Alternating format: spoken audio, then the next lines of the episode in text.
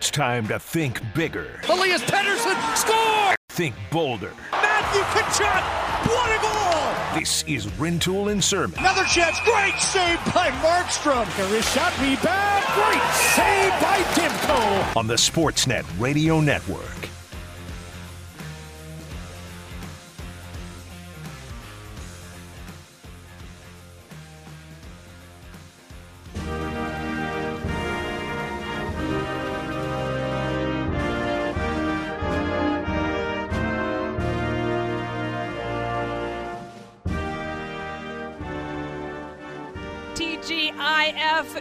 Friday morning. Yes, happy Canada Day.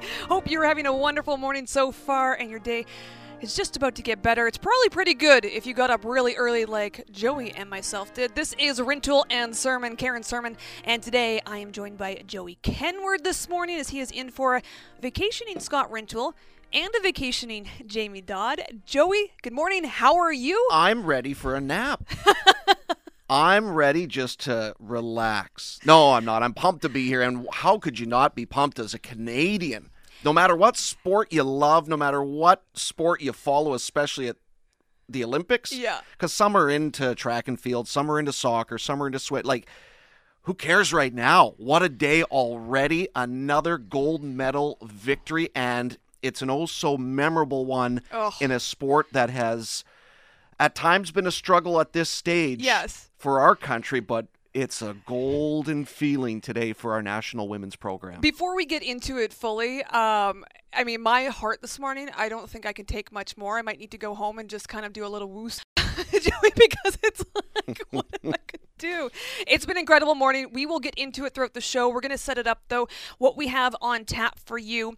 Um, coming up in about 30 minutes' time, we're going to speak with the fan 960's Peter Loubardias. We'll talk a lot about what's been happening at the Olympics. I know he's a big Olympic fan as well, Joey. Yep. Uh, Flames and Canucks, anything else we feel like talking about with him. Then in hour number two, we'll head to Toronto to talk to Brad Fay, who's been covering these Olympics for Sportsnet. He's been doing the overnights, right? Well, I'll tell you what, we're going to be. I want to hear from him because he's been doing, you're right, for Sportsnet, the overnights, and he would have planned to be working on the desk when Canada versus Sweden would have originally been scheduled Right. last night. Right. But he probably had a very brief overnight nap Yeah. to wake up and not only watch the soccer, but the track and field medals Mm-hmm. that Canada claimed as well. So he's been doing a great job for our network coast to coast, and we're pumped to have him on later this morning. Yeah, we're also going to talk a little basketball because this came down during our show uh, yesterday. But some big news out of Toronto because the Raptors have re-signed Masai Ujiri, finally re-signed Masai Ujiri, but he gets a nice little title and promotion as well. So we'll talk to Brad about what that means for the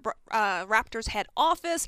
In the third hour of the show, we're going to head to Winnipeg to speak to Jeff Hamilton of the Winnipeg Free Press. He was at IG Field last night uh, in Winnipeg for the CFL season opener between the Bombers and Ticats. I want to get his opinion of someone who was there because Joey, you and I watched it on television, at least portions of it throughout the night, and it was an incredible seeing because yes, we've seen 500, 2500, 3500 fans at the Bell Center for the Stanley Cup Finals. We've seen fans a bit in Toronto for the Leafs um, first round.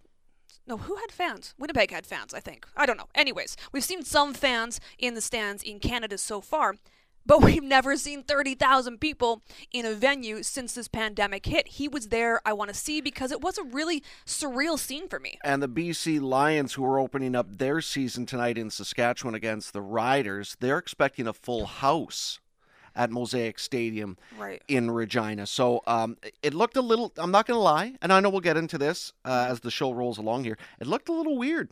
It looked a little weird, not just watching a football game, because it's been, what, years, plural, Mm-hmm. There's since that. the CFL has been back on the field. But to see that many people in a Canadian Mm-hmm. venue, uh, especially when we've been watching the Olympics, the biggest sporting event on the planet, with no fans in the stands, uh, it certainly had its interesting viewpoint for sure. Yeah, we'll get a little bit more into that as the show goes on. Calgary, of course, we'll leave you in the fourth hour of our show, but I do want to promote this because uh, bittersweet, I think, guest that we have coming up in the 12 o'clock hour in Vancouver.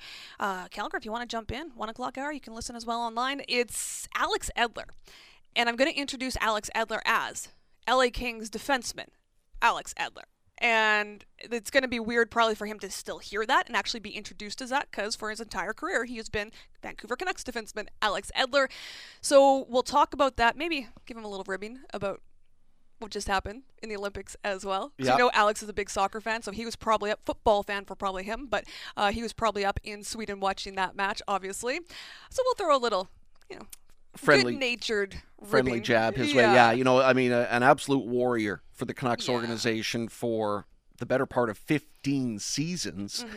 And now he's got a new home to play, at least for a full season, down in LA. Should, by the way, mention, because this will be the first time he's talking on air in the Vancouver market since Right. he signed with LA. Uh, check it out on sportsnet.ca. Our own Iain MacIntyre uh, caught up with Edler. Uh, prior to us getting to have a Right. chance to connect with him. Uh, some interesting insight as to why Edler made the decision he did. Uh, and we should also let our listeners in Calgary know that it's not just one defenseman that's leaving one Canadian organization to go south. Uh, long-time Flames fan and captain, uh, fan favorite, excuse me, and captain Mark Giordano.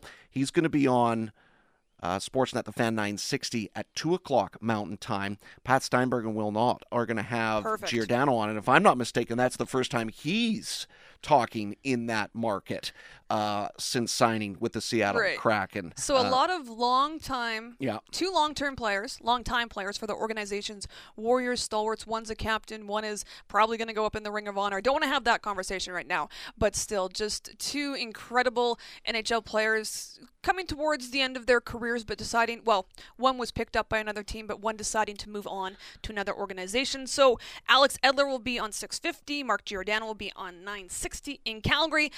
Logistics out of the way, Joey these Olympics up until today have been pretty incredible. I mean, we have to talk about that. All eyes, though, this morning were on the fact that, like 5 a.m. Pacific, 6 a.m. Mountain Time, Canada was taking on Sweden in the women's gold medal game. Now, if you haven't seen the match or you're PVRing it and you don't want to know the outcome, you probably know from Joey and I's excitement what happened, but I'll give you the spoiler alert. We're going to go through what happened exactly right now. To start the match, I don't know about you, Joey, but Sweden came out pretty, let's say, on the front foot. Canada looked a little shell shocked, or maybe just a little bit. That was what Sweden's goal was. The first 10 minutes was basically all Sweden. They- Yeah, I mean, th- it came as advertised, to be honest. A lot Mm-hmm. of people didn't in this country want to hear it, but Canada was the underdog Yes. going into today's game.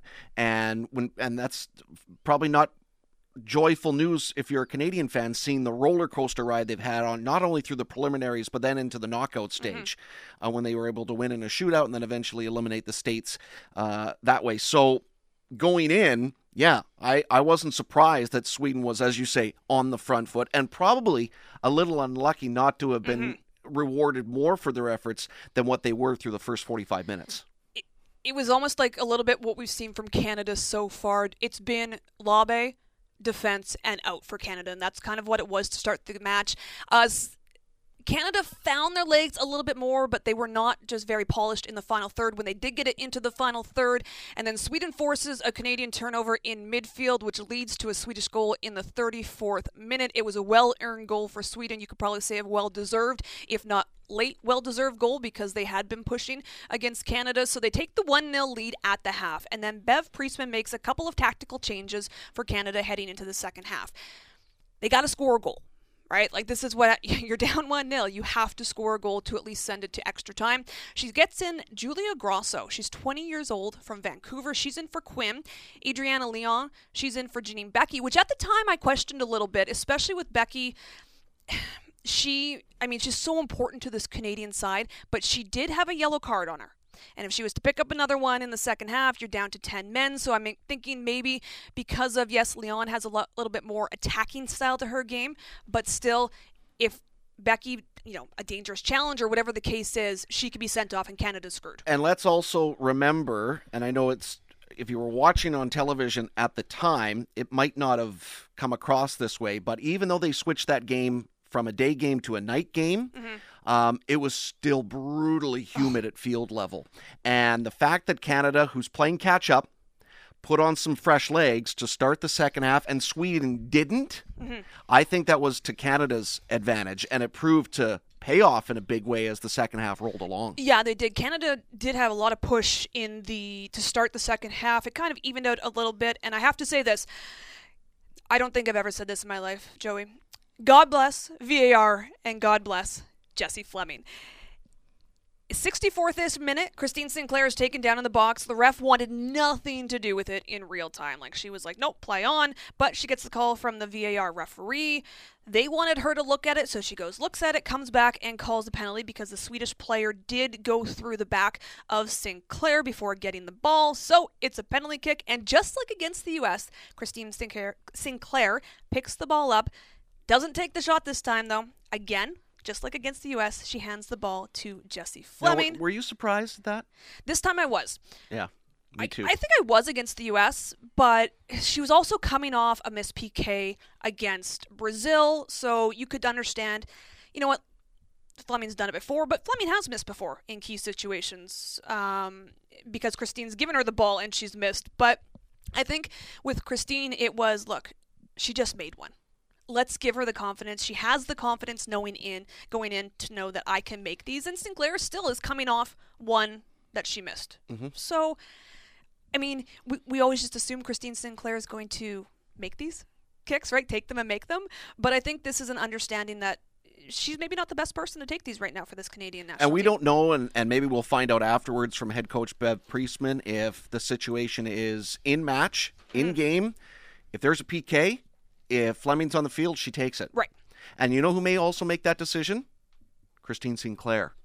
They may say, Chris, we want you to take it. And she may say, maybe not right now. I've done it enough for my team. Maybe Mm-hmm. I'm just not feeling it. We might not ever get an answer to that. Didn't matter though, did it? No, it didn't. and honestly, the best part about this uh, kick was the fact that the Swedish keeper guessed the way that Jessie Fleming kicked against the United States in that goal that went in. The same way, actually, that the American keeper uh, guessed as well, but Fleming just put a perfect shot in the post for that one.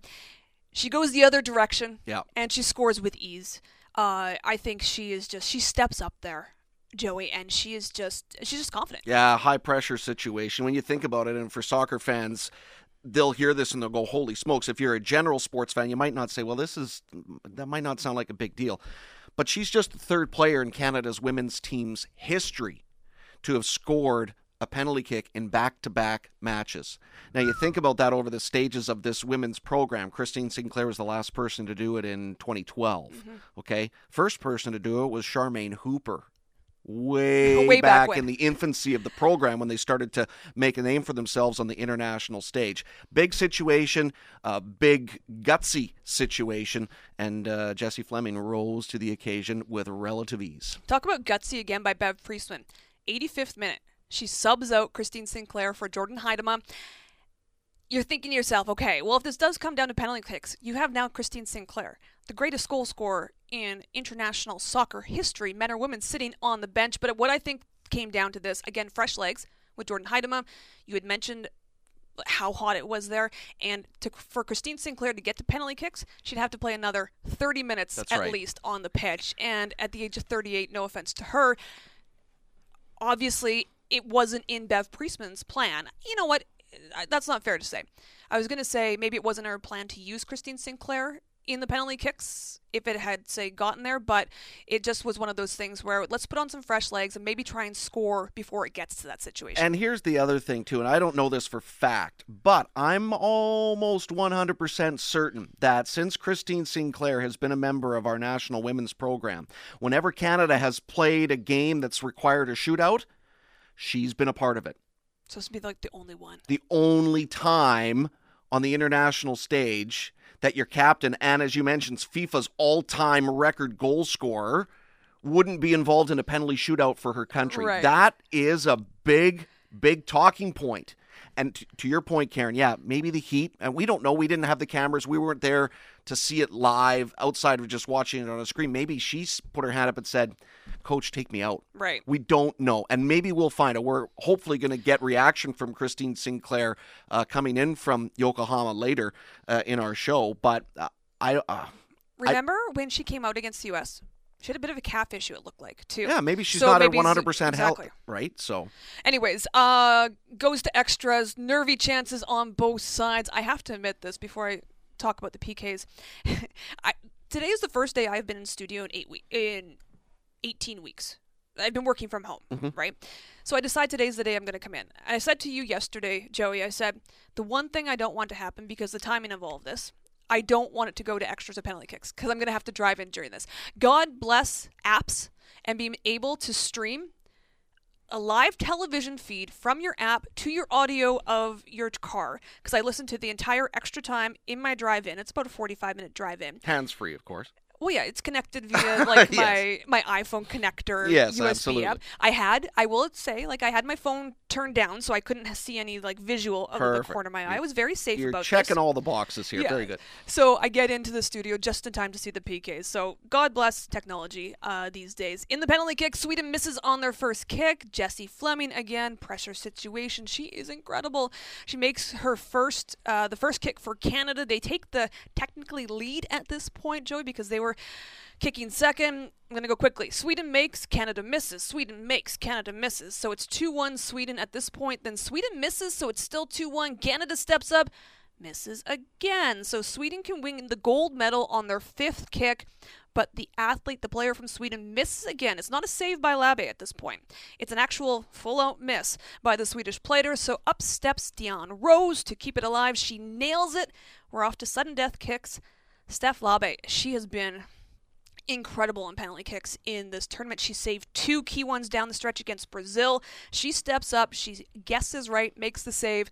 So it's up to 20 year old Julia Grosso from Vancouver to win it for Canada. or we're continuing on to sudden death. And the Swedish, Swedish kicker actually gets, she guesses right, she dives right because it was on the ground, the kick. She gets it with her bottom hand. But she deflects it into the top corner. Canada wins, and we have gold medal in women's soccer. That's a great recap, Karen. And for those of you who are listening that didn't see it, it's a perfect illustration of what could have happened if the Swedish goalkeeper actually used both arms to try to make the save. She actually actually reaches out with I think her right arm when diving to her right. That's her lower arm. Yeah. She doesn't extend with both arms. If she does, that's a relatively easy save. But the Canadians don't care. No, we they don't don't care at all. What a moment. What an absolute firecracker of a moment for our country's soccer program and for sports in Canada because it's been a long, long wait for this program, which has only been on the rise Mm-hmm. the last couple of decades, to finally get to the top of the mountain. So you've got Beijing eighth in 2008. You've got London bronze, heartbreak against the U.S. in the semifinals. We all know about that in 2012. Rio bronze as well.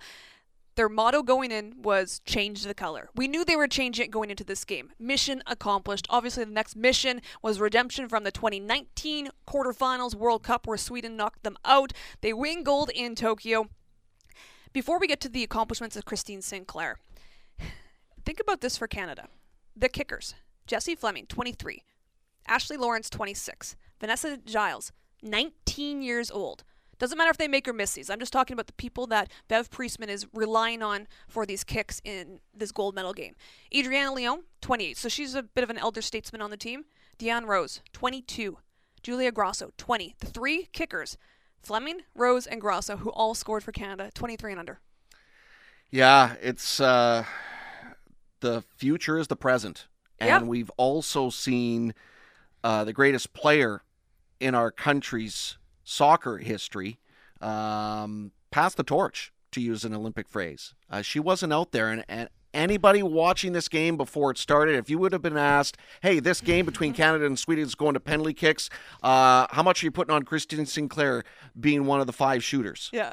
a lot of people would have bet their mortgage. Yeah, exactly, because it's it's obvious. Right. But she wasn't there. A couple of the older players on that team that have been a part of medal winners in the past for Canada weren't in the penalty shootout either. Uh, that's a a wise decision, I think, from Bev Priestman and the coaching staff to be able to put those players. Hey, listen, that's a that's a high pressure situation that those athletes may never ever experience again in their careers. We were, ever. we were speaking with John Molinaro, who's covering. Um, he works with uh, TFC and or works covering TFC and is writing for Sportsnet.ca on our show yesterday, and he said. Bev Priestman has made some really bold decisions with this team in her very young tenure. I Yep. mean, she just took over January 2020, 2020, I think. But it's been a very short period of time that she's taken over. She left off some very key names for this Olympic squad. Now they are over there, but they're not on the active roster. Mm-hmm. Sophie Schmidt wasn't on the she was a reserve going over. Erin McLeod was a reserve going over. Even Jordyn Huitema, who's again, she has now been put on the active roster, but initially she was left off. Like she made some moves that in the past you would have been what? Or at least the manager never would have made. The decisions she made in this game paid off. The decisions she's made overall have paid off. Uh, she's the only female coach in the final four of these Olympics, so kudos to her. She's also the youngest coach, I believe, in this tournament.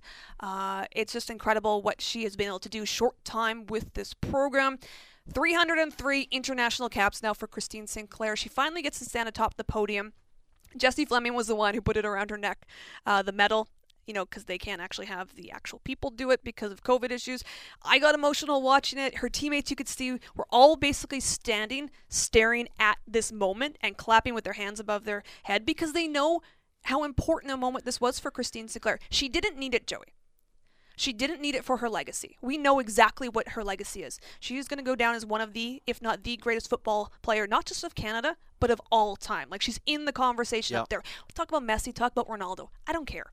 She's the most, she scored the most goals internationally. What she has meant for this country, she didn't need to be Olympic champion. But the fact that she is at 38 years old, when we don't know how many more times we're going to see her, if ever, for Canada in a situation like this World Cup Olympics, it's just, it's cherry on top. It is. And let's be honest, the program isn't where it is atop the medal podium today without her. And that's saying something as in theory today mm-hmm. on the day they didn't need her to get to the top of the podium. But they never get to this stage without the journey that she's led this country on. We're talking about when she came on as a young teenager onto the international stage uh, in Edmonton at the World Under 19s. And I think she was only 15 or 16 at that time. And all of a sudden, people are going, Whoa, who is this kid from Burnaby?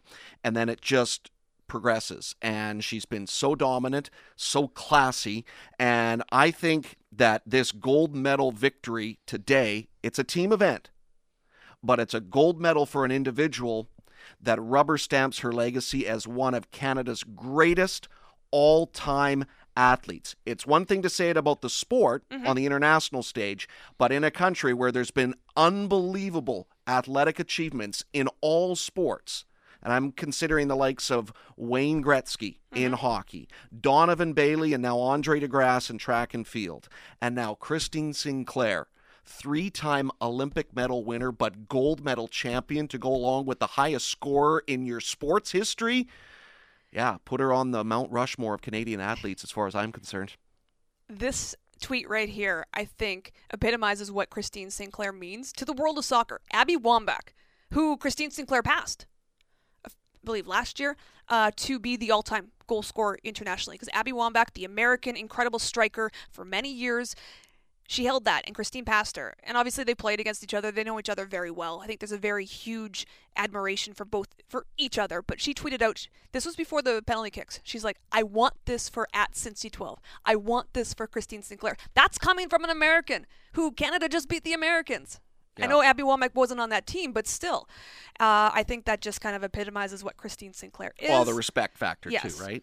Yeah. Hey, she, she she she deserves it. That entire team deserves it because there were so many great clutch performances, not only today but right from the get go when they opened up the tournament against the host Japan squad. Remember that was not a great game, and people were Derby. wondering where Canada is. This a repeat of what's happened in the past? They had a great attitude throughout this tournament where if they faced any adversity, it was park it and mm-hmm. move on. And that included today when they were down 1 0 going into the break, park it, move on. Congratulations. That's as good a team performance as we've ever seen at an Olympic Games for Canada. There were some other medals won today because we have three. Three to talk about again. We'll get into that on the other side. Again, we want you to text in. There's been a ton of texts coming in already to the 650, 650, and 960, 960 text message inbox. But let us know, like, did you get up early to watch it? Did, how did you enjoy the game? Were you as nervous as I was watching Julia Grosso uh, get up there and make that uh, make that kick. It was an incredible scene. We're going to continue to talk about it throughout the show. We'll also let you know what else happened in the Olympics. But up next, we're going to speak with, and we'll talk Olympics with him as well. Oh, he better he better be able to talk about Olympics. He would have been up bright and early as well. Just like us. I, I, lucky thing for them, Calgary, Peter, Peter Loubardias, is who we're going to talk to with Sportsnet 960 in Calgary they got a little bit hours more sleep And Mine Yeah. went off at the four o'clock hour, my alarm. Joey, anyways, this is Rintoul and Surman with Joey Kenward in for Scott Rintoul. Now back to Rintoul and Surman. Rintoul and Surman, Karen Surman, Joey Kenward in for vacationing Scott Rintoul this morning. Greg, I thought we made a pact that we're going to play the Canadian national anthem every time we came in from commercial. I don't mind that. I don't mind the beat from Jay Z on a date because hey, uh, you and I might have 99 problems, but a gold medal ain't one. Drop it. Drop the mic. Oh goodness, that's I'll give you credit for that one. It's cheesy, but it's good. I like it. I like it. uh, this text comes in. All our girls were studs today. Sorry, this is on Twitter. All our girls were studs today. The second half substitutions profoundly improved ball possession control and goal opportunities. An epic reward to Christine Sinclair and Stephanie Labbé if indeed this is their last dance. In brackets, hoping not. Got to point out, Stephanie Labbé is 34, but I also want to make a quick mention because she doesn't get a lot of she plays a role of a stalwart in the midfield, and she doesn't get a lot of praise for her play, but she's very just consistent for Team Canada, and that's Desiree Scott. And she's from Winnipeg, so she's my homegirl, but she's played 167 caps as well for Team Canada, and she's in her late 30s as well, mid 30s. So t- three key players. She's been a key player with Christine Sinclair basically for the last three Olympics along the way. Her and Christine Sinclair were the only ones on the active roster for this Team Canada that were in the actively played for in the Correct. London Games.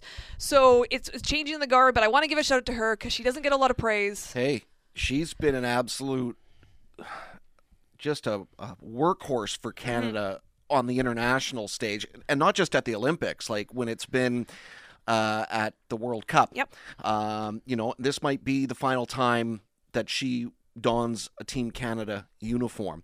And you're right, she doesn't get nearly the hype, doesn't get nearly the the talk on media that the likes of Sinclair or Labbé would get, but you know, a quiet, quiet performer, and you need those in a sport like soccer when a player like her, it's not necessarily think offense first. Like she's been a real rock for our national women's program and uh, well deserving to get her third Olympic medal this morning, this time being gold. Yes, absolutely. Um, we're going to get your text a little bit later on in the show because we have Peter Loubardias coming up here shortly. But I do want to get into this because we won two more medals today, actually. Uh, the 50 kilometer speed walking, Evan Dunfee.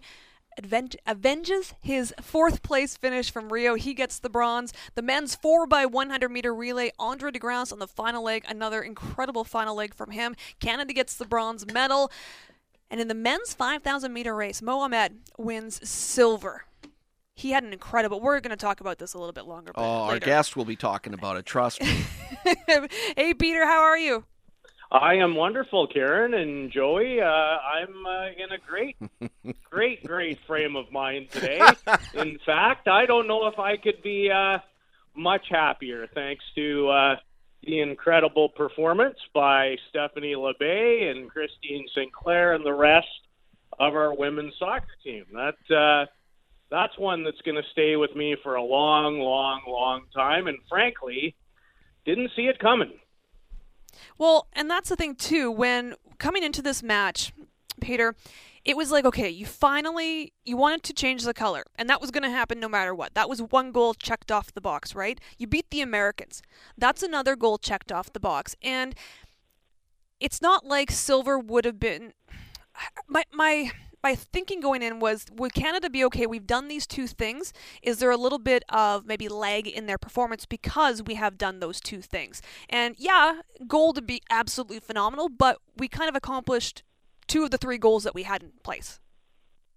It's it's very very true. And and listen, in beating both the Americans and the Swedes and the Brazilians, for that matter, um, you know, I, I was just so impressed They were the underdogs, in my opinion, in certainly their last two games. The opposition on both fronts, very, very talented, had possession for a great deal of time, had the better scoring chances in both games. But Canada, you know, a couple of key penalties made it all happen. One against the U.S. in the semi, and you know, Jessie Fleming again after Christine Sinclair draws the foul, and our new best friend VAR. I'm gonna need to find something else that that stands for. Maybe it's VR VAR Gold. At least it feels that way today. Um, and you need some good fortune too. So, just uh, you know, I just, I, I guess Karen, for me, and you know, Joey's known me for a long time. Um, I, I love my country. There's nothing that fuels the fire for me than team sports played by the red and white. And you know, where I went back to very quickly today was a, a really special sporting event that I attended was the World Under 19 Soccer Championship in Edmonton in 2001, and Christine Sinclair was that was really kind of her coming out party. We lost to the United States in the final. I was lucky enough to be at that game and their incredible semifinal victory over Brazil at Commonwealth, and it really captured the country. And, and I think it was the launching point, really, in many ways, for Canada. John Herdman came in, did a wonderful job. Um, this is the culmination to me of 20 years of great work, and it, it's awesome. And what really excites me too, there is nothing like winning for your program and for you know the next wave and all the young girls in our country that are going to get an opportunity now to be excited about that potential. So that that's it's it's so exciting when these things happen. Not just today, but but it'll have such a a wonderful effect going forward too. P- Peter, one other item before we move on in our conversation. We've got a lot to get to in a short period of time, but you mentioned Christine Sinclair. She's going to go down, even if this isn't her last game uh, on the international stage for Canada. She's really cemented her legacy now as one of Canada's greatest athletes of all time. Not just soccer players, one of Canada's no greatest athletes of all time. And I think it says something about the soccer program and to where it's come over the last even 10 to 15 years, where the team winds up winning the biggest prize they've ever won, and she isn't in the biggest moment that clinches it. I think that might have been the first time she's played for Canada when they've gone to penalty kicks, and she is not a part of the shootout. No, It- it's, very true. it- it's a big game where she gets subbed off. And that very Yeah. rarely has happened in her career. Not only does No. it cement the legacy for her, it also, I think, cent, you know, cements the legacy for for one of the fastest growing sports programs our country has ever seen. Oh, I don't think there's any question. And, and Joey, you're right. In in an odd sort of way today, you know, when she gets subbed out for a new young star and Jordyn Huitema, who I thought, you know, really handled handled herself well in the closing minutes and in the extra time. You know, it, in so many ways today, I think is the passing of the guard too, the passing of the torch For to, sure. to the next group, and to be able to do it in that way, I think your point is is a fabulous one because who would have ever imagined in the history of the program in recent years Canada doing that without Christine Sinclair, you know, she didn't play the last 35 40 minutes of the shootout.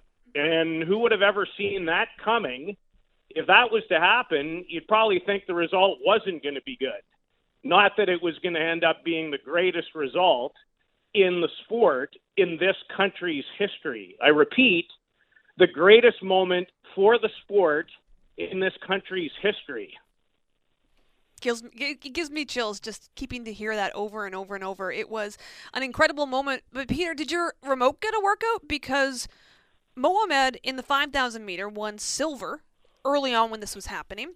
Then Andre DeGrasse, I believe it timed out perfectly with the end of regulation, Yeah. was it? That the 4 by 100 meter men's uh, relay was on, and DeGrasse and his teammates get bronze medal. Also, there was a 1500 meter race going on that we had an athlete finish in uh, fifth in that. She ran an incredible race, but we had an incredible gold medal game, Peter, but I think this speaks to what these Olympics have been. We also won two other medals on the track while this was happening. Yeah, it's true. You asked me about about uh, my remote getting a workout.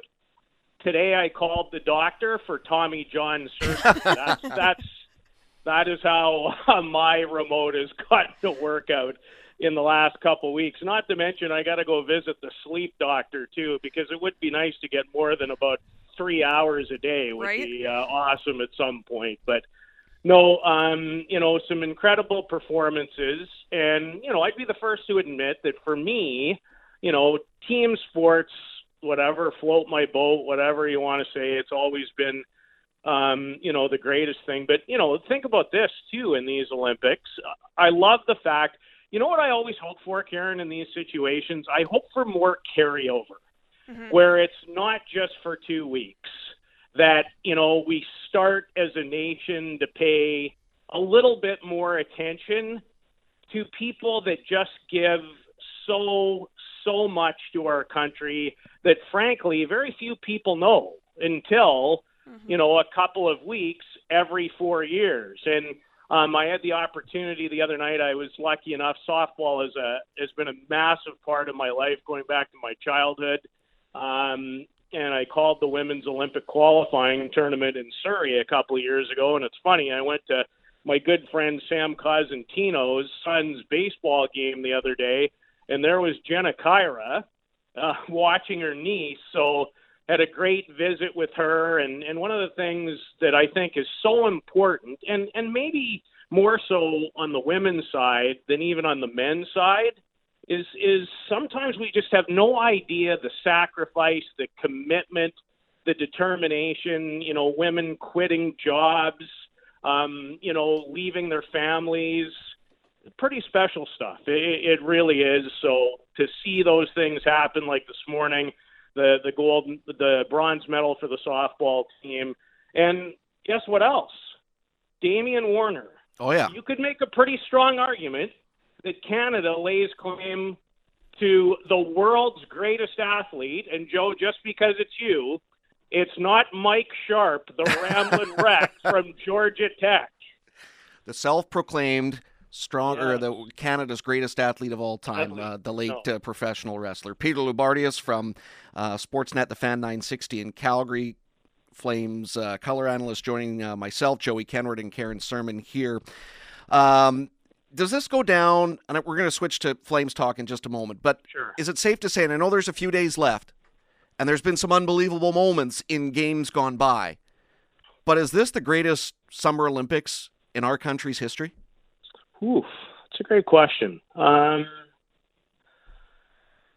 whew, that's uh, you know what, Joe. Those I think those things are always hard to compare.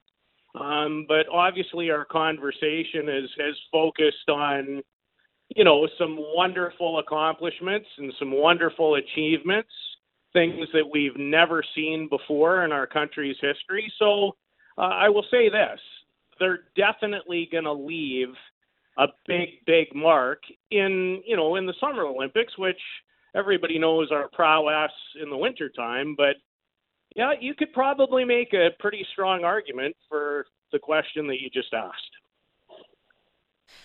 Peter, later on on 960 in Calgary at 2 o'clock Mountain Time, Mark Giordano is going to speak Mhm. for the first time on The Big Show. You covered him for a very long time, probably know him pretty well, had a lot of interactions with him. hmm For you personally, just what was it like seeing him be selected and then just the acknowledgement that it's not going to be him in a Flames uniform next season? You, you know, Karen, it's it's one of those things that I think until I see it a couple of times, it's probably not going to feel real. Um, you know, I make no bones about it, and I've seen, you know, almost all of of Mark's career with my own two eyes, and I vividly remember watching him when I was doing television at Sportsnet and, and a great deal of junior hockey. I remember watching him for the first time as a a 19 year old rookie in the OHL play a game in Owen Sound. And um, I've said this many times. I, I think he's one of the great individual stories in terms of sports that I've ever had the pleasure to watch. I'm not sure I've ever seen an athlete get more out of his ability. Uh, he's never once left me wanting more in terms of effort, commitment, uh, you know, desire. It, he he in every way, shape, or form, even though it didn't work out for him. Um, you know, he's a Calgary Flame through and through, and I think there's always going to be a big. I know there's always going to be a huge part, and there's going to be a part of him that you know probably feels a little empty about the fact that there was limited playoff success during his time. But uh, you know, I, I wouldn't say this about everybody, but I would say this about Mark. It, it's it's been a privilege. It's been an honor. He's a class person. Um, treats everybody with respect. Um, he's beloved by teammates and and a fan base. And so, Karen, to sum it up, it's it's going to be it's going to be surreal.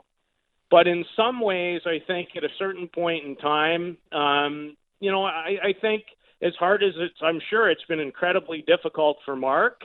I'm excited for him to to have a different challenge and a new challenge, and and I think Seattle's very lucky to have him. And on the Calgary side of the coin, they're going to miss him greatly. But you know, sometimes maybe you need something just fresh and different and an opportunity for some of your younger people to you know be put in more of the leadership role so yeah it's it's it's not great to think about but hmm. uh, i'm i just uh, it, like i said it's been an honor to watch him go about his business one player that maybe myself and i don't know about yourself uh, Flames fans might be surprised that he's still in a Flames uniform is the fact that Johnny Gaudreau is still a member of the Calgary Flames. He's entering the final year of his deal, and when an extension wasn't signed prior to July 28th, it gave Johnny a lot more power in this final mm-hmm. year. He's mm-hmm. got his five, only a five-team move clause, not a five-team no move. It's a five-team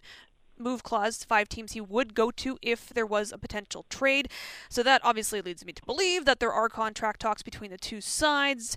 Do you feel a deal has to be done before opening night to make this not a distraction going forward? Mm, no, okay. I don't. Um, I, I think what's really, really important is you know, it's a big, big decision for the Calgary Flames and for Johnny Gaudreau, and and that is if you're going to extend him, and it's going to be a long-term situation. I think Karen, everything needs to be right. The terms, the time. Um, you know, this this this is a really, really big decision for this hockey team. So yes, um, completely understand that now if if Johnny decides he wants to go in a different direction, that you're a little bit more hamstrung. But even with that date, Karen slipping by and and things that I've heard, it won't shock me if they find a new deal for him and a new deal for him prior to the start of you know in the Flames case opening night on October the 16th.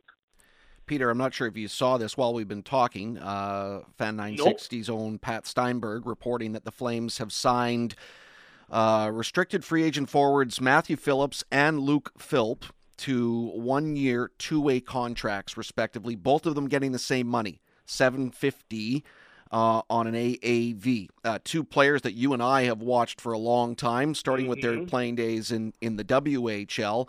Um, your reaction to those signings probably not at all surprising, considering the team uh, has, I think, been pretty impressed with their development since coming out of the Western Hockey League.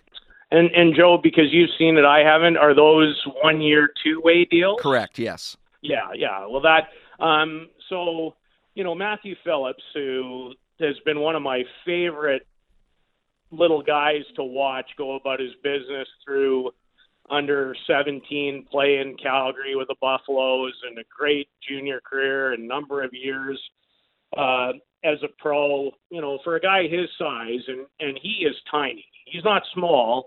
He's tiny. Um, I'm not surprised that they extended.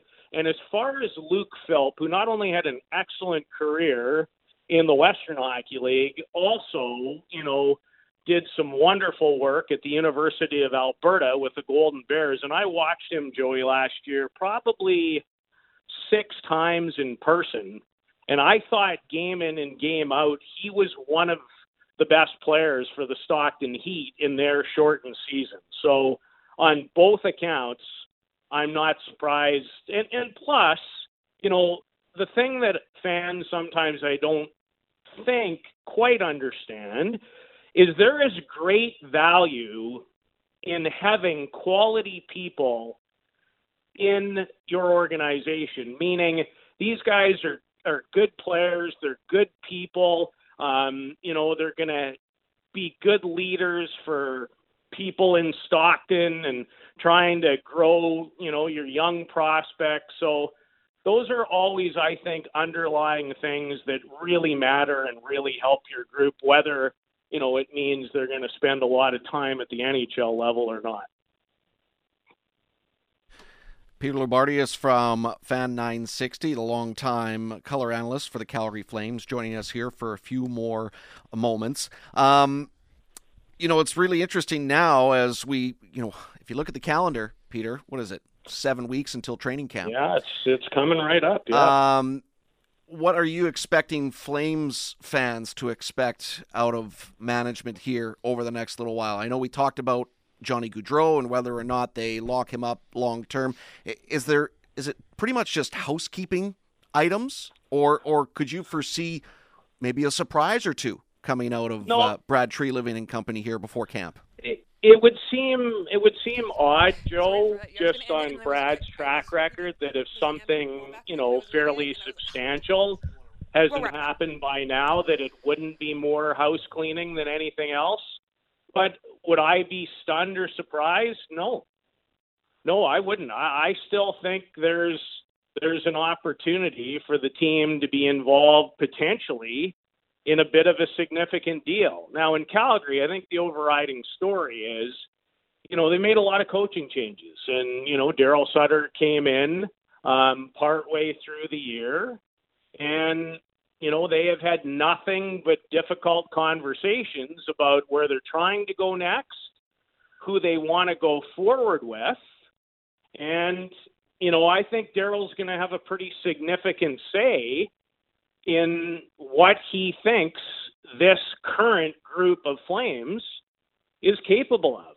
So I don't know if that answers your question completely or not, but uh, housekeeping wouldn't surprise me. And I, I wouldn't be shocked if if certain things can't get done if you're not in the market to make a deal.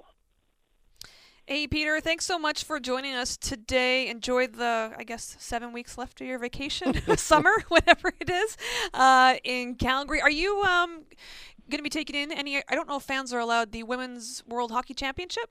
Well, it, it is. It, it's definitely in my plan, Karen. Okay. I spend my off season actually in Ontario, in Oh, okay. Mississauga, where my wife is. So um, that that is in the plan. We've had uh, we've had a bit of a tough summer. My father-in-law just passed away Oh, on the weekend, so um, we'll we'll see. But uh, let's put it this way: if you're walking around Winsport between the 20th of August and the 31st, and you run into me, I wouldn't be shocked. Yeah, shocker, shocker. hey, get get some sleep, will you? Because it's been a relatively quiet morning for sports fans in this country. Yeah, especially it's, you. It's been absolutely no fun at all. you know what? I'll leave you this quickly. I know you got to run. Our poor dog, after the shootout, I think she's still shaking somewhere around it's here. like fireworks, right? oh, the poor thing. Yeah, I shock- felt so bad for her. Shocker. Yeah, sure. Okay, guys, have a great weekend. Thanks, the best. Peter. Thanks, Peter. That is Peter Loubardias with the Sportsnet 960 in Calgary. Um, I got- challenge you to find anybody that loves Canadian sports more than him. He's a hockey guy through and through. He's Right. done broadcasts for all sports, including he's done soccer broadcasts you- yeah. for a national. Like, Take your word for it. oh yeah, no, I, that's actually the first time I've spoken with Peter. Uh, a couple of interactions on Twitter, but the first time I've ever had a chance to speak with him. We've got some news coming in on the other side. I'm not going to exactly call it breaking news, but significant news that could affect some sports events coming up this weekend. I'm going to tell you what Okay. it is next. You're listening to Rintoul and Surman with Joey Kenward in for Scott Rintoul on the Sportsnet Radio Network. You're listening to Rintoul and Surman. Okay, well, Greg's obviously not going to play the national anthem every time we come in. That's fine, but he did pick maybe every song will have gold somewhere in it. This is "Gold on the Ceiling" by the Black Keys. Good pull by Greg, because Canada's gold medalist again today, Joey. Yeah, sometimes a blind squirrel finds a nut, and the guy with the quarter in the jukebox just hit it out of the park. Good job. I think every song coming in and out will have a little bit of uh, like it. gold flavor to it. Um, yeah, what a morning. What a morning for Canada sports. Not one, not two, So- but three medal podium finishes, including gold for Canada's women's soccer team. He's on vacation. I doubt he's listening, so I'm not. I have no problem throwing him under the bus. But Jamie, so I will say this: I did not wake up at 1 a.m. or stay up at 1 a.m. to watch that semifinal game against the U.S. I just come back from vacation, Right. A week in the Okanagan. You know what happens when you go on vacation for a week? You put your body through a heck of a lot of things, and so I was tired. I had to go to bed. And I did wake up though because my alarm generally goes off at five o'clock, five thirty in the morning you know, watch Andre DeGrasse race for the men's 200 meter. I wanted to make sure at 5:40 yesterday in the morning, this is Pacific time zone, uh, that I watched uh, Damian Warner run the final leg, the 1500 meter. So I got up a little early to watch that. I actually watched it in bed. And Jamie said to me today, he's like, "I'm on vacation. I'm not getting up to watch this game." like he's just not a true Canadian, I don't think. Yeah, that's soft. That's really, really soft, holiday or not. Now, imagine the majority of us were expecting today's soccer match to be played last night Yes. at 7 p.m. Which would've been Pacific time, perfect. which would have been great. Can you imagine? Prime time? Oh, and the way the game played itself out, uh, it would have been tough waking up the next day. Uh, but now all of a sudden, it's kind of that forced programming. Your body, like I, like you, had to get up bright and early today, but for whatever reason, the body woke up before the alarm clock went Okay. off. So I was able to see Canada kick off against Sweden. I was able to see Moh Ahmed put on the afterburners Yeah. and win a bronze medal. Uh, sorry, excuse me, silver, Silver. medal in the men's 5,000 uh, event. And then you also, when you're watching the soccer game, have a chance conveniently at the full time break to watch. Was it full time or half time? I'm trying to figure this out. no, it was full time. Was it full time? Yeah, so it, it, it, it regardless, perfect Yes. timing for sports fans around the world if you're watching both events to be able to see them uh, cross over one after the other, and then. I mean, hey, Andre DeGrasse, and we're going to hear from him later on this hour, uh, sets a Canadian Olympic record for uh, male athletes as far as consecutive trips to the podium in back-to-back Olympics. What a run by him uh, to have the anchor leg to help Canada claim a bronze in the 4x100 meter event, and the finish to that event. Good thing for Canada. How about difference between gold and silver?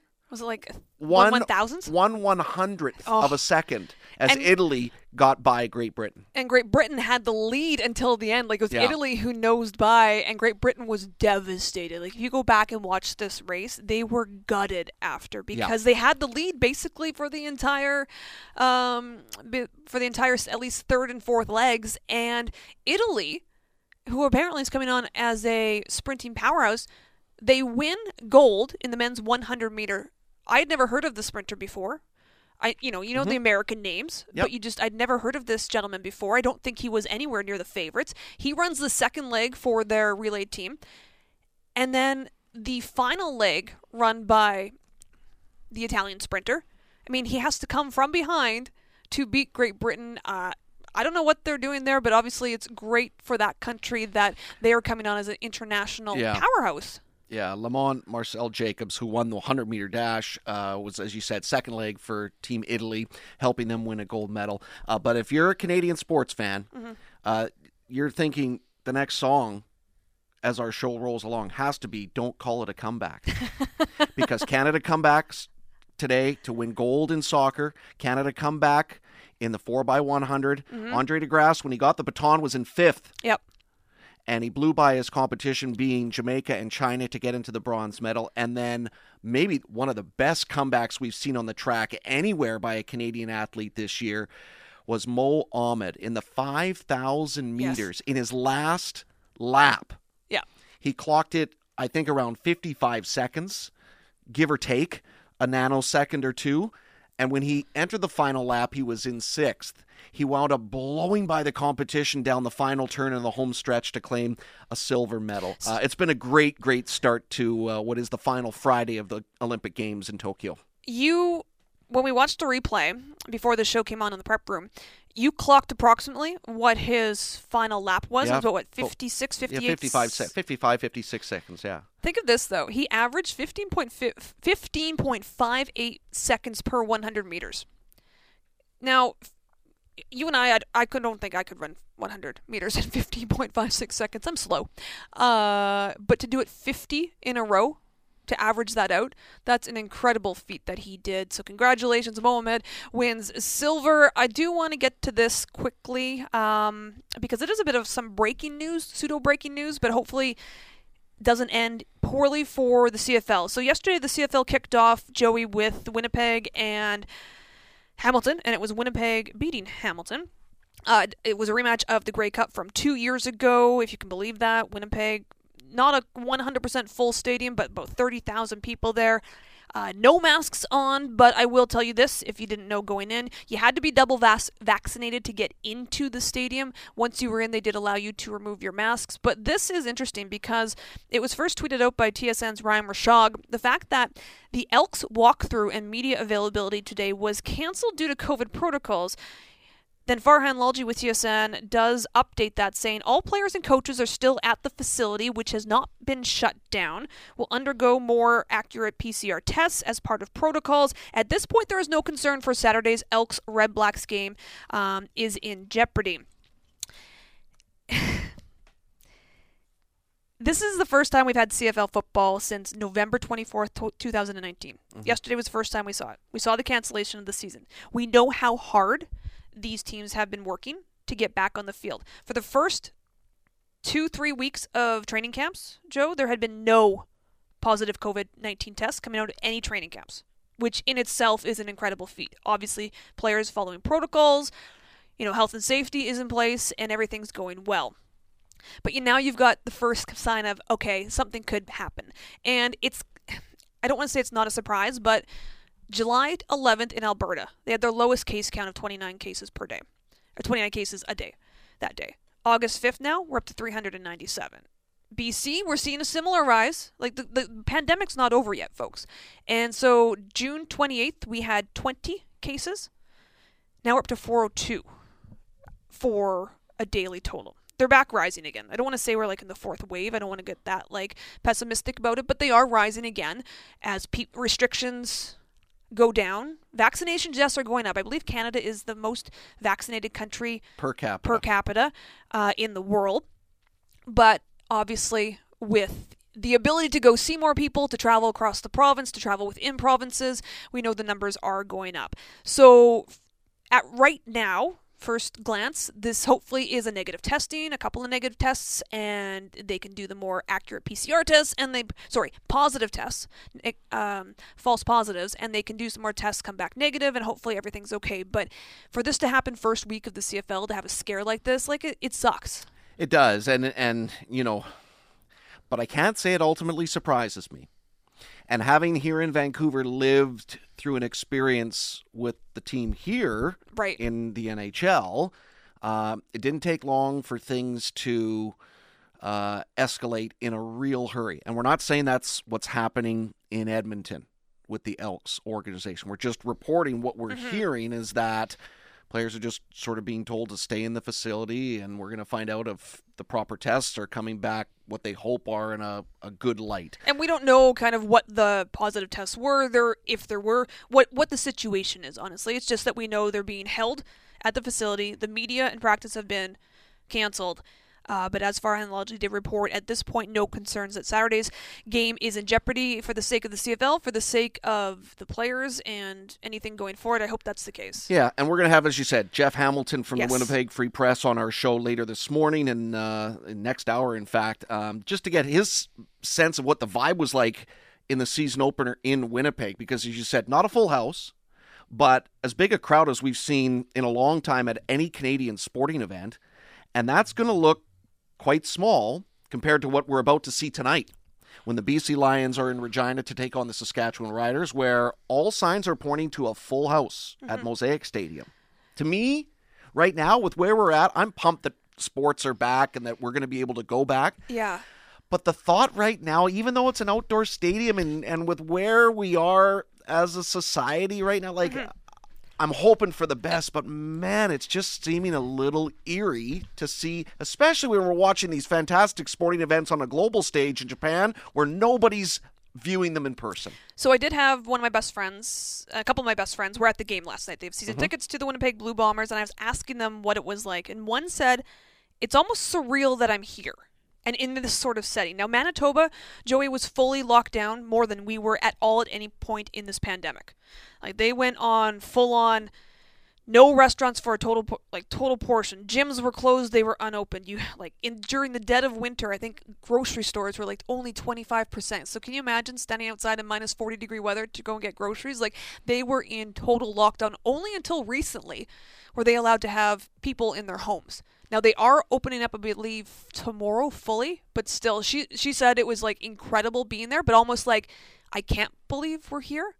So I hope for the sake of people that have been I mean, we've been enduring this for 18 months now, and we want to get back to some form of normality. I just hope that the signs coming out Edmonton because they hope to have a full stadium as well. Yes. Calgary tomorrow too. I believe they want to pack McMahon Stadium for the Stamps home opener against the Argos. So positive thoughts going that direction. Uh, some more breaking news, Joey, coming in. Do you remember Yeah. what Cale Makar got for the Colorado Avalanche off the top of your head? I'd have to Google on air. Nine and a half 'Kay. per, if I'm not mistaken. Well, apparently Darnell Nurse is worth about that much to the Edmonton Oilers. Elliotte Friedman just tweeting it out. Hearing getting closer on a much anticipated Darnell Nurse extension for Edmonton, expected to come in around eight years, $9.25 million. dollars. You're kidding. Uh, by the way, uh, thanks to Josh Elliott Wolf, Makar uh, making just to make it official nine million per. We don't. We want to Okay. be correct with everything we say on this show, Joe. Oh, there's a lot of people out there that get their back me. up because somebody missed a decimal point. Hey, listen, that's a lot of money for Darnell Nurse. That, That's in the eyes of many, is too much money. As, as an Oilers fan, For that's way too much money. I don't know how it fits in under the salary cap, honestly. Uh, obviously, it kicks in next year. I believe this is the summer he was able to sign this contract extension, if I'm not mistaken. When Oscar Klefbom went down with this shoulder injury, obviously Darnell Nurse stepped into the top pairing, top dog um, role of on defense for the Oilers, Joe, right? Like this was the guy that they relied upon. He didn't initially run the power play. That was Tyson Barrie when he was brought in this season. That's why they brought him in to run the power play. But over time, Darnell Nurse also ran that potent first unit power play. I look at this and I think that's a heck of a lot of money for him. Well, hey, kudos on him. Kudos on his agent for getting this. He, Yeah. you know, you can get that money. Good for you. Just when I look at the salary cap, and I look at a lot of needs that this team still needs on the ice, I just uh it's a lot of money. He's 26 years old. Remember, they've also opened up the purse strings for Tyson Barrie not that long ago. So they obviously Duncan Keith's making and Duncan Keith uh, makes a pretty penny as well. They obviously feel they've got their defense, which has been as a team their Achilles heel to get them past at least a playoff round in the last One win, one couple round. of years, right? They've got the juggernauts up front to get the job done offensively, but they have not had nearly the production in both ends of the rink from their blue liners that they need to have in order to be a team that makes long postseason runs. Nurse is 26 years old. He's just signed, or as according to Elliotte Friedman, and again, in case you're just joining us, Friedge tweeting out, hearing we're getting closer to the much anticipated Darnell Nurse extension, expected to come in and around nine and a quarter per year for eight years. It's a lot of money. He's going to retire as an Edmonton Oiler. I mean, I'm okay with him retiring as an Edmonton Oiler. I like him as a player. I think he's a fabulous player. This was a guy that 12 months ago people thought was on the trade block. well, he sh- he stepped up this season. He did. No, hey, I give him credit. I give him a ton of credit because there was a huge amount of expectations placed on him based on where he was drafted, and his development has been right, I think, where the Oilers expected it would be. Mm-hmm. But that is a lot of cash for a guy at his age, and he's only played just over 400 games in the league. He's taken a pretty sizable pay raise too. He's making 5.6 mil on this last deal. He's going to get a nice raise up to apparently 9.5 million dollars or 2.5 million dollars. That's ex- ex- exceptional. Good work from his agent. Uh, let's get to what they're saying. This is what they're saying. We talked about Abby Wambach earlier in the show, Joe. She was uh, texting out, I really want this for Cincy. Well, she did have a congratulations video on Twitter. Let's hear from this now. Thank you. Nobody deserves it more than you, sister. Awesome. Congratulations to all of Canada, all of the players, also all the players who built the program, the Charmaine Hoopers, the Tancredis, the Sophie Schmidts. You guys are all a part of this win. I feel super emotional for you. Good job like I'm getting choked up listening to that. Well, the first time I did, I almost I was like, okay, Karen, don't cry on air listening to this. There are a lot of Canadian soccer fans who are hearing that and have had their jaws hit the floor because Abby Wambach and Team USA mm-hmm. on many days when they face the Canadians are public enemy number 1. But you can hear just in the tone that's a genuine message from, I think, a pretty genuine athlete, even if she's caused Canadian sports fans fits over the years. She's giving credit where I think credit is due, and mm-hmm. that's to Christine Sinclair, who has helped this program come leaps and bounds, but she also is crediting where the program just started. And remember, she's an opponent of yes. Canada and has enjoyed great success against those who wear the maple leaf. That's what, pretty classy from Abby Wambach. What really struck me from that was yes, she obviously congratulated Christine Sinclair. You deserve this, but the program deserved it. Like the fact that she talked about Charmaine Hooper, the fact that she mentioned uh, Melissa Tancredi, yep. who was a stalwart for this country for so long. It uh, she understands. I think probably too. Like her program has been so dominant. We can go back to Brandi Chastain, and you know after they made the kick and the pulling off the jersey and the U.S. women, like they have been the gold standard. Mia Hamm, of course. Yes, yep. they have been the gold standard in women's soccer for such a long time, and I think she probably understands the where they started, where they've come from come to with Canada, yep. right? And the fact that now it's finally the money invested in the grassroots program, the talent that we have in this country now coming up. We've mentioned it already on the show how young some of these players that were sent thrust into the penalty kick situation and the three girls that did make the penalty kicks were under the age of 23 like it's it's an incredible feat from Canada but it's incredible the fact that Abby Wambach realizes the importance of this moment for our country, the country north of the United States. Julia Grosso was 11 years old when Christine Sinclair led Canada to their first ever Olympic medal performance. And don't you think she said, I want to be like Christine Sinclair 100%. one day? A hundred percent, and she wasn't the only one, and that was on display today with Canada winning gold. Andre De Grasse, he is now the all-time Canadian decorated Olympic athlete on the track. Correct. Joe, I gotta get that right on the track. Penny still has the all-time most decorated Canadian athlete of all time at the Olympics. Let's hear from Andre De Grasse after the 4 by 100 men's relay won bronze earlier today in Tokyo. Yeah, I mean, I just try to do my part. Um, these guys did an amazing job. I mean, we all we're, all we're all pretty happy about the performance. Of course, you know we could have we could have did better. We know we know um, what we're capable of, but hey, we uh, came away with a medal, and uh, that's what we you know came here to do and uh, we're just happy that we can uh, you know defend our Olympic bronze medal, and uh, we're just going to continue to get better from here for uh, for next year. And for you, that's Olympic medal number six. Yeah. When do you think that's going to sink in? Oh no, it's crazy, man. I was I was telling these guys, man, I'm proud to be a part of this team, and you know for these guys to help me win my sixth medal. I'm just so grateful and thankful for uh, for this, and uh, I'm just really proud of them.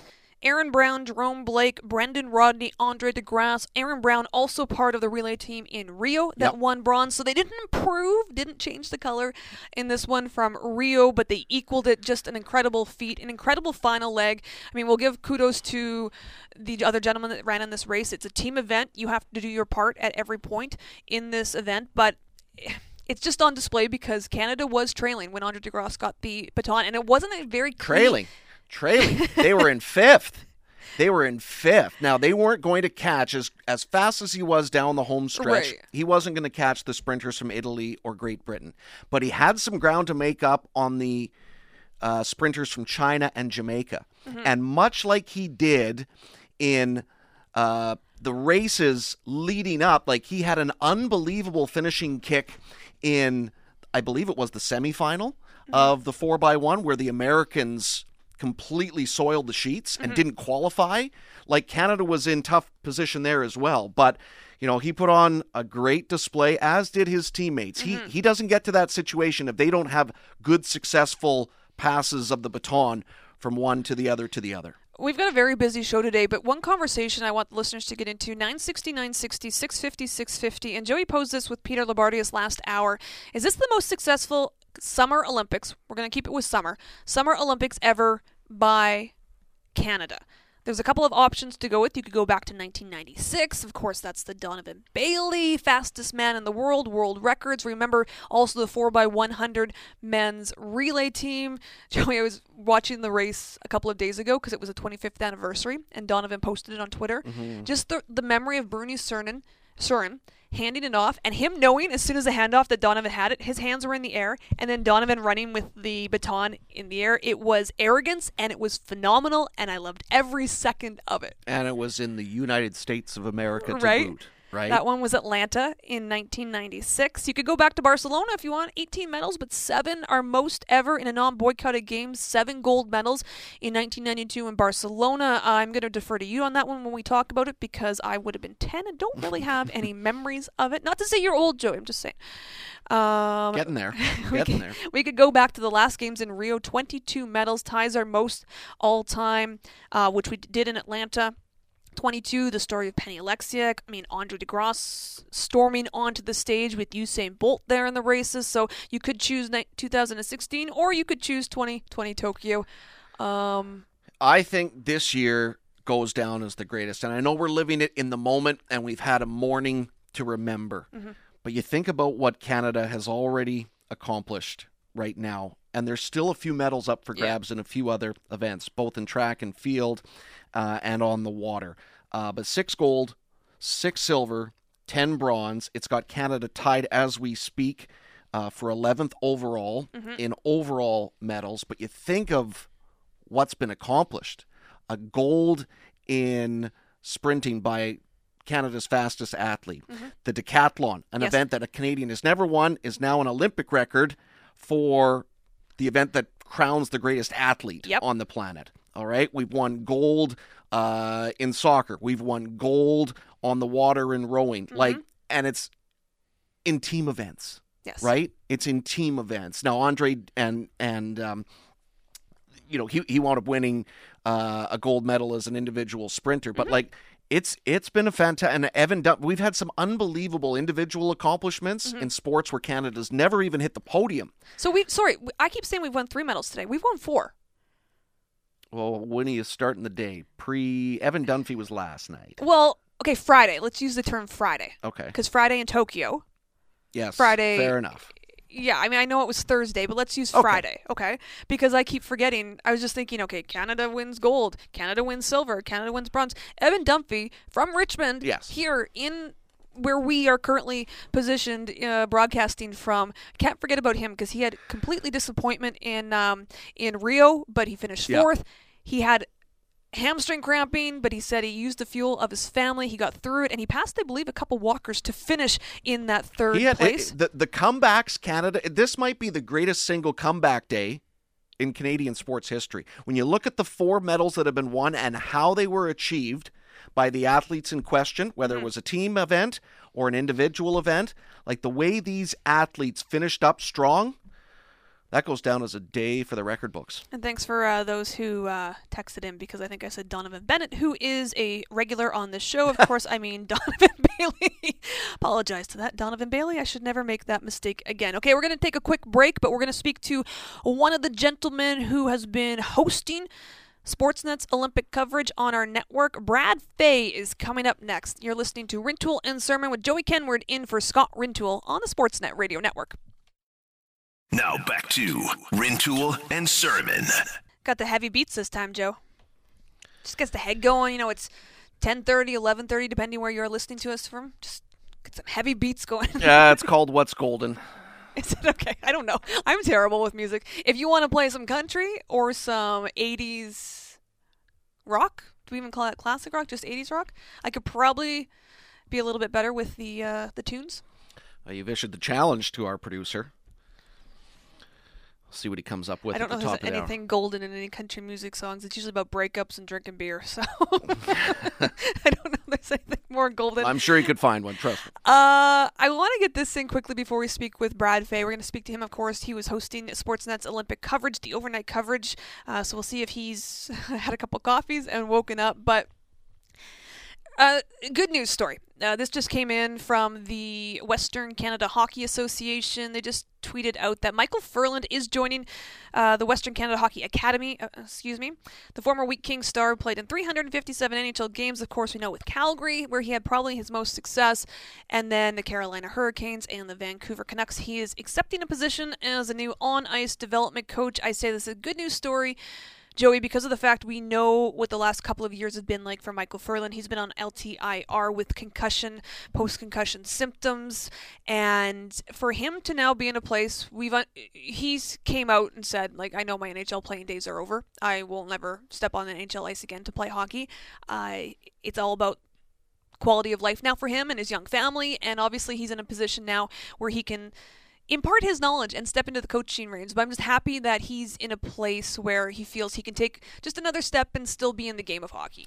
Yeah, and on their Twitter uh, feed uh, that we were able to see, the uh, quote from Michael Ferland is this I'm very excited. It's watching the kids want to learn and get better. They have a great coaching staff over there. I've it's always fun watching kids enjoy what they're doing.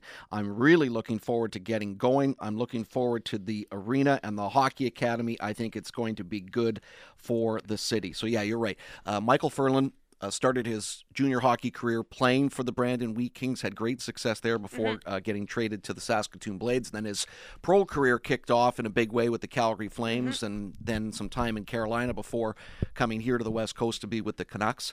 Um, yeah, you can only hope for the best for a guy that's fought the injury bug in a really tough, tough way the past few seasons. So, what does that officially mean?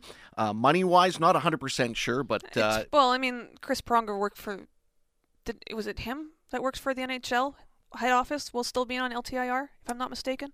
So I'm sure that getting paid by the Phoenix Coyotes, who of course he enjoyed great success with over the years. No, I I, I assume that it's just LTIR and he I would assume.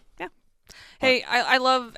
I just am happy for him. You know him a little bit better than I do, Joe. I actually don't know him at all. I just know the reported issues that he's been through, and it seems like it's been pretty hellish for him over Yeah. the past couple of years. Yeah, So, so, you're hoping that he's uh, on the road to as uh, good a healthy living Mm. as possible um, in his future. He's got a very young family, uh, but he's going back to his roots uh, to be working with the uh, Western Canadian Hockey Academy in Manitoba. So best of luck, nothing but the best, and good wishes for Michael Ferland as he kind of moves on in his post-playing career. We're going to sp- talk a little more Olympics now. Of course, we have to because it's been a golden morning for us. Canada winning gold in the women's soccer match. We're going to be joined now by Brad Fay, Sportsnet Olympic host. Brad, how are you? You got some coffee in you. I understand that you pr- maybe got a quick nap overnight. yes, a quick nap after the game too. So Oh, uh, perfect. you get you got to kind of find uh, pick your spots. And I missed too many things with uh, with uh, De Grasse's 200, and then the um, the end of the decathlon. So I said I wasn't going to not get up for this soccer game and the relay. So I'm glad I did. It was something else. Well, it's funny. You would have had the perfect time slot, right, if the game had not been moved, right? Because it would have been during your time. You know don't what? they don't they know how important I am? And they could have thought, could have asked me. right? Uh, Well, us up here in the Mountain Time Zone in the Pacific Time Zone, we were hoping for that, but obviously it was for the best for the athletes. I understand that. When you were watching that match, Brad, this morning, it was kind of a mixed of emotions for Joey and myself and from our listeners because the way it started off with Sweden really pressing early on, Canada kind of finding a bit more footing, but then Sweden takes the goal. And Canada did something at the half that I think maybe surprised and Bev Priestman surprised some people was the fact that she made a couple of offensive changes because she knew that Canada had to push on the front foot some more, and she took out Janine Beckie, who's been a pretty important player for Canada so far in these Olympic Games. Yeah, gutsy uh, call, and I I like that. Uh, you know when when you saw that there were a couple of changes, it just meant I think the energy. She just felt that it just you know it wasn't there, and it, at this point you're you're not about feelings and you're not about sentimentality when uh, you realize because they were. I agree with you. Badly outplayed in the first half, and you felt like there was nothing there, and then the energy's completely shifted. So you know, the, the Monday morning quarterback is one thing, but I think when it happened, I think a lot of people realized exactly what she was trying to do. It just didn't. They didn't seem to have any sort of uh, momentum going forward. You know, uh, we don't talk a lot about, uh, unless it's in a negative light, refereeing in sports. And there was a moment that turned out to be a big time game changer when Canada was awarded a penalty kick after video review. And we all know that Canada's women's experiences with VAR in the past have not gone the way of the Maple Leaf. Um, Were you at all thinking when that was being reviewed that could this possibly not be a penalty kick based on uh, previous experiences with, with our, our national women's program and, and those high profile officiating moments? Yeah, it's funny. The uh, you know the 2012, nine years ago now, but that's still the game that everybody points to, and that that rare call of the of the goalie taking too long going against Canada it changed everything against the the Americans. So I think a lot of people were suggesting that before the game, saying time to you know get that get that out of the system, the referee, everything else. So yeah, as soon as I saw the replay, it's it's funny because it's like you know watching uh, soccer is like watching playoff hockey, where a, a, a call anywhere in the field that would have been an obvious foul. When it's in the box, it suddenly changes. It makes it, you know, what I'm saying is like late in the game or overtime. You know, it's not a penalty anymore. So in this case, as soon as they showed the replay, and it was pretty clear cut that, uh, and you didn't notice it in live time, it was pretty clear cut that Christine Sinclair's foot got to the ball and the defender didn't and took her down. So I think it was, you know, as soon as I saw that, I said they can't not make this call. But again, that shows how bang bang it is because it looked initially like it just was a that she got a piece of the ball first and by inches, you know, that changed everything. You know, it's interesting the way this match played out. Um, and it's it's rare for us to say this, but in a Canadian victory on a big stage match, Christine Sinclair was a relative non-factor. She got subbed out late in the game, wasn't there in the penalty shootout, and I think that's the first time in her days with Canada that when the teams had to go to kicks from the mark, she hasn't taken a shot. But that just goes to show you the depth of this program and to how far this program has come uh, as she has been able to help this team take it to another level. Yeah, and the fact that she drew the penalty that, that, that got them even, which is great. So doing her part, and you've seen the last couple of games against the United States as as well, where she came out of the game early, obviously at that point to protect the lead. But it's fun to see, you know, that one that she's able to do that without any issue. And I don't think anybody that's watched Christine Sinclair would be surprised that she's all about the team. I love her quote the other day where they said, uh, "Do you feel that these uh, women are trying to win it for you?" And she goes, "God, I hope not." You know, and some of these some of these women were little girls when she was playing first for Canada and first put sort of soccer on the map in this country on the on the women's side particularly. So what a cool you know cool thing to have somebody come in the game that's uh, 20 years younger than she is or 18 years younger than she is. So it's uh, I agree with you. The program is in great shape. We're speaking with Brad Fay, Sportsnet Olympic host. Brad, I said off the top of the show, Christine Sinclair didn't need this. Like she didn't need a gold medal to cement any sort of legacy that she has um, that we'll remember her for. She's already, you know, 303 caps for Canada, the all-time leading scorer internationally, men and women. She's got some Olympic gold medals, or sorry, Olympic medals, but does she does get this gold? When you look back at what, it's maybe a pretty simple question, but when you look back, what is her legacy for you overall? Yeah, well, I think it's one of, of class is the first word that comes to mind. It's interesting that uh, I don't know if you guys saw or may have talked about what Abby Wambach tweeted. I want this for Christine Sinclair, which was really interesting. You know, to talk about a full circle, but that's the respect that that she has gained, even with their the biggest rival and the and the woman that was at the heart of everything that happened in 2012. But I think it's you know I'd say that Christine Sinclair is representative of this era of Canadian athletics uh, across the board in the Olympics, and and not only that suddenly we are a world power in a bunch of different sports and a bunch of different disciplines, but there's rare that it's somebody that you don't like. You know, you watch uh, Damian Warner and you watch Andre De Grasse, they smile and they're humble and they're like, oh, I just I'm so I'm so so excited. It's not about beating the chest and going, nobody believed me and this and that. And it, it's been this this era, and Sinclair was sort of at the front of that in my mind. And I just I love her frankness and I love the you know the way she competes. So legend for sure. But I think she's kind of set the pace for maybe a whole generation of athletes in a lot of ways. All right, so Canada in that match during regulation, they come back, they force it to extra time. In penalty kicks, they come back because they were behind the eight ball. That was wild. But that, but but Brad, that's not the only comeback for Canada.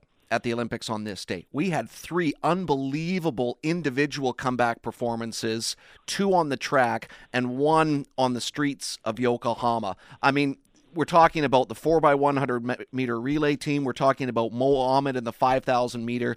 And then you were working in the early morning hours uh, of uh, the race walk, the 50K race walk, when British Columbia's own Evan Dunfee had a comeback to remember to claim bronze for our country. I mean, this was a very, very special day at the Tokyo Olympics, wasn't it, for our country? Yeah, absolutely. And again, you talk about class and the way guys handle themselves. It, it's amazing to think that in a race like that, which is probably in normal cases the the least known event for most people know, in the world and in Canada in terms of that race walk, and then you get a guy who finishes fourth five years ago, but puts that sport on the map because of the way he conducted himself in the aftermath of all that, him being hip checked and and bumped up to third after the protest, and then uh, the appeal comes back the other way and back to fourth. And he just said, I, I, I wouldn't have wanted that medal that way. Contact's part of our sport. I look forward to Tokyo 2020. Then he has to wait an extra year and and gets that bronze medal. And it was uh, it looked like it was as you said a comeback because it looked like it was done. He was in that second pack, fell back, and then all of a sudden there he is again. And uh, it it was incredibly emotional to watch him react that way and uh, talk about a guy that's the you know the torchbearer for a sport that. Uh, that may not be around that long in the Olympic program. I know they're going away from the 50k anyway, but that's that was that was incredible, and and it shows what the Olympics brings because that's a sport a lot of people wouldn't be too excited about, and everybody was watching him come across and get that bronze. Well, medal. and Brad, his post medal interview was as good a one liner maybe as we've seen of any Canadian athlete after performing. And and I know you, you it caught you by surprise because you were on the Sportsnet yeah. desk at the time. For our listeners that didn't hear it I mean he basically was asked when you go home and celebrate how are you going to celebrate? What did he say and he said, "Highway goes. I'm really looking forward to going for a walk around my neighborhood. I haven't been able to do that." And I said, yeah, guy just walked 50k and he wants to wants to go for a walk. Let him. Uh, you know, it, it made me think of Forrest Gump. You know, I have to go pee. He has to go pee. Let him go. You know, it was, it was uh, yeah, pretty pretty incredible. And um, and his you know his grandmother that he speaks so so much about that that passed away within the last two years was a hundred and always was you know I love how he said the irony of it where she said, you know, we want to give him wings on his feet, and then she comes from a place that it's always about, you know, the, the flightless bird, and, and in his race he has to keep both one foot on the ground all the time, all those little crossover things. So very thoughtful guy, and uh, you know, likable regardless. If he had missed the podium again, he'd be remembered, but now he's got something to uh, to carry with him forever. It's fantastic.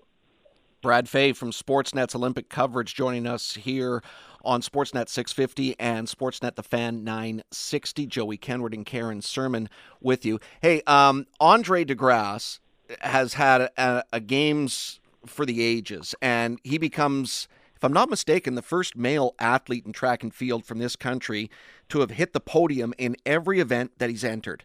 Three medals mm-hmm. this year, three medals in Rio talk about stamping your authority on the sport, not only for your country, but the international stage. Uh, this has turned into a, a story that I, I don't know if anybody, I mean, everybody in Canada was hoping and expecting him to medal, but the way he's done it, were you expecting it to play out the way it has? I the only one I'd say I expected was the 200. As soon as I saw the the 100, the way it finished, you know, you felt like if he had another 20 meters, he was going to win that race. And I thought, nobody's beaten this guy in the 200 because he gets that that extra room to to run out. But in terms of the six podiums and six tries in, in two Olympics, the amazing thing to me is, you know, maybe in distance races, it's always going to be amazing. Let's face it. But the fact that it's in sprints where you know, one bad start. He had some false starts in his heats in the hundreds that kept lighting up. The first 200 heat, he had a false start. It was getting frustrating one moment of lapse of concentration and you're done. And for him to show up on the day of each of those races and every single time deliver, that is really, really rare. Brad, switching now to basketball and the Toronto Raptors, Masai Ujiri coming back to the Raptors with a new title, vice chair and president of the Raptors. So no longer president of basketball operations, but president. In your mind, was there any doubt that he would come back? I think there wasn't until it kept stretching on and on, and uh, everybody was, you know, sort of was under the impression like, what is taking so long? And uh, he, but he said, I can look after everybody else. And he got Nick Nurse lined up, he got Bobby Webster lined up, and then he said, "I'll take care of myself." And, and that's how it all happened. But if I'm honest, I started to wonder.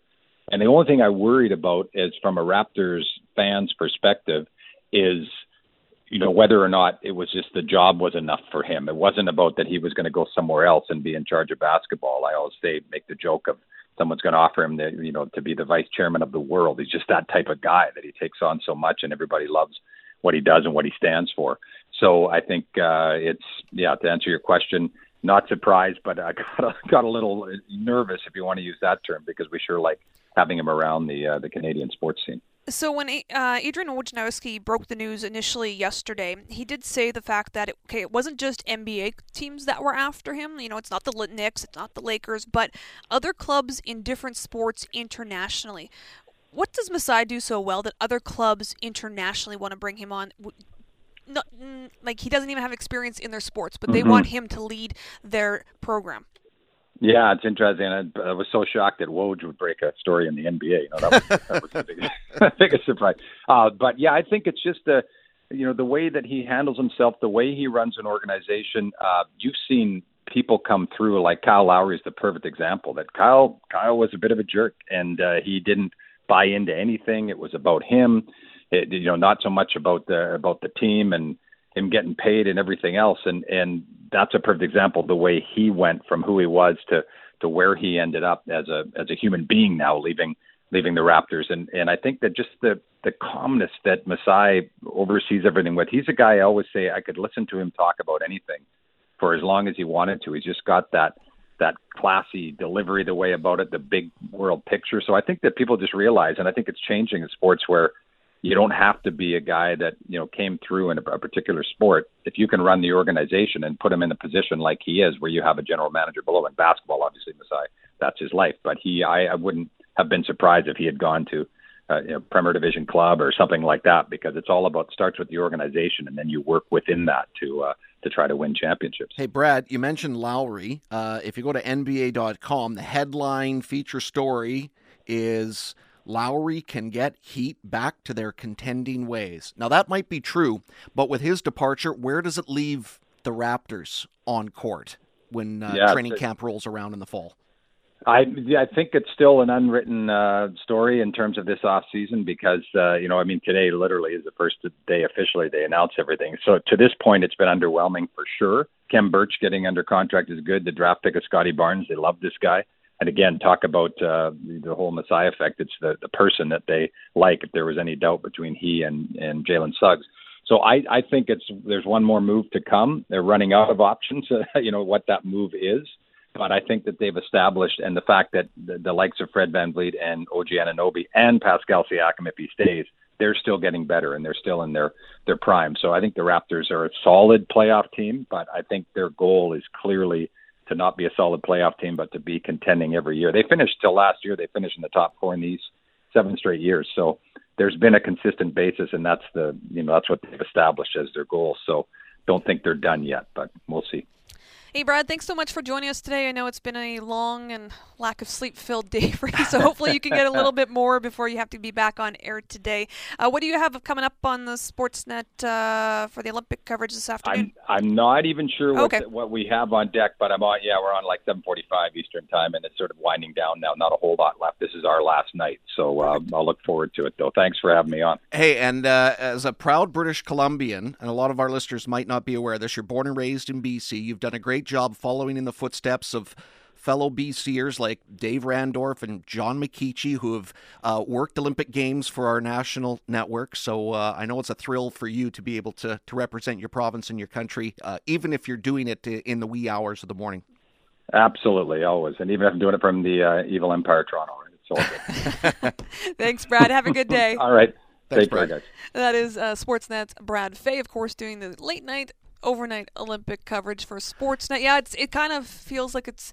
I mean, it's, today was a very busy day, obviously, and there's still a lot of things going on. Potential for Canada to win some more medals and surpass our Rio total, Rio total that we have tied right now with 22 medals from last Olympics. Yeah, there's one event that I, I know I and a lot of Western Canadians are going to be keeping a close eye on to where Canada potentially could medal, and it would be in a sport that not a lot of people would want to watch unless there's a Canadian uh, down the stretch drive looking for a podium finish, and that's in the women's marathon. That's going to be uh, late this afternoon our time, so flooding- Saturday morning. Yeah, and it's uh, Malindi Elmore, Okay. who's from Kelowna. Uh, if I'm not mistaken, I think she's if she hasn't turned 40, she just is very Okay. close to turning 40 years of age. Uh, but she's been training in the Okanagan heat for weeks, and we all know how hot it's been in Tokyo lately. There's a lot of competitors that will have not experienced those kind of conditions wherever they have come from across the world to prepare for an event like this. So uh, here's keeping fingers crossed that maybe Brad Fay gets to, to cover one more Canadian medal finisher uh, before the Olympics wrap up this weekend. Also, keep your eye on women's canoe doubles. Now, the canoe 20, 200 meter sprint just debuted in these Olympics, Joey. Uh, Canada got silver by Laurence Vincent Lapointe. She'll be in the boat again with her um, duo partner. Yeah, Vincent. Vincent and Vincent competing together, are they not? Oh, the the um For- for yes. So Vincent was in uh the, she was in the finals as well for this for the 200 meter. She finished unfortunately last in that race, but that would make sense why she is in it. So Vincent Lapointe and Vincent will be in the boat for Canada. So one silver in that boat. We'll see if we can get another to just push us over that 22 medal mark for Canada. Two hours in the books, couple more to go. You're listening to Rintoul and Surman. Joey Kenward in for Scott Rintoul on the Sportsnet Radio Network.